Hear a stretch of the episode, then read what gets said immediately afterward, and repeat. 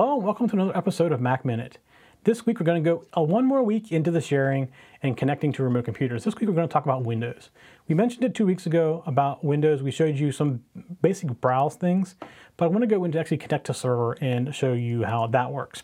So if you're in your Finder, if you go up to the Go menu and you come down to the bottom, it says Connect to Server. So this allows you to connect to all kinds of servers Windows servers, Unix servers, other Mac servers, you name it, you can connect to it because it's using something called Samba, NFS, and a few other things in, behind the scenes. So Windows always uses basically Samba. It's, Samba is the Unix version of SMB, and I don't want to, I don't want to get into the details of all the terms, but basically that is the file sharing and drive sharing method that Windows uses. Uh, and they created a utility in Unix to do connect to it called Samba, and SMB is the short code for that. So because of all these different ways of connecting, there are a number of things you can type into this server address field. So if you're doing an NFS connection, you do NFS colon slash slash and the IP address or the name of the server if you want to do NFS. Um, if you're doing Samba though for Windows, it's SMB colon slash slash, and it's uh, trying to think of what my machine name is. Desktop. I spell it right. And I should be able to connect. Oh, let me go see what the name of it really is. Mic Desk. Top. Okay, so if I go in here and I say Mic Desktop, I would be able to connect to it. And then it shows me what do you want to connect to, shows or users. So if I go to users, there we are with users. I now have a mapped window that shows the share. And if I want to go to a different share, I can come in here and say connect to server. And let's say I want to connect to the shows. I just type in shows and it'll go right to it.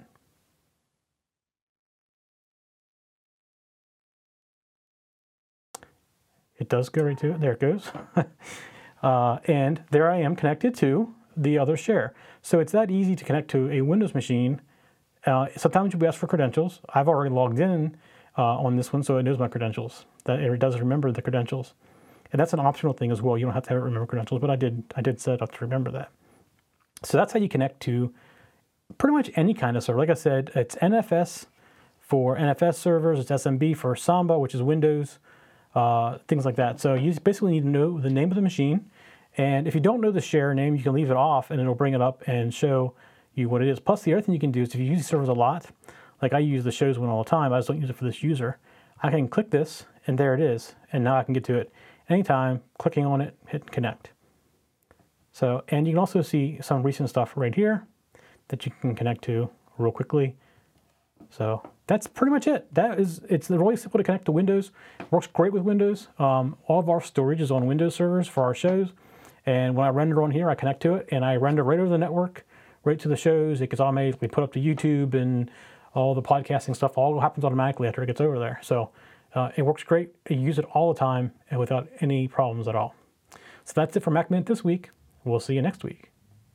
For show notes for this show, contacts, and more, go to the techzen.tv website where you can get show notes for all of our shows.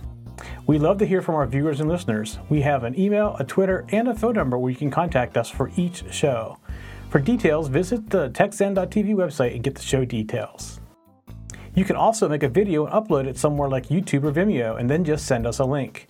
You never know, you may see your video in a future show.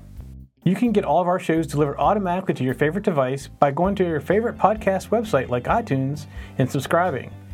Each of our shows also has a YouTube channel you can subscribe to to get regular updates. Our shows are also available on most internet radio networks like Stitcher and TuneIn Radio. You can also watch and listen to our shows on Xbox, TiVo, and Roku. You can even find us on your Zune.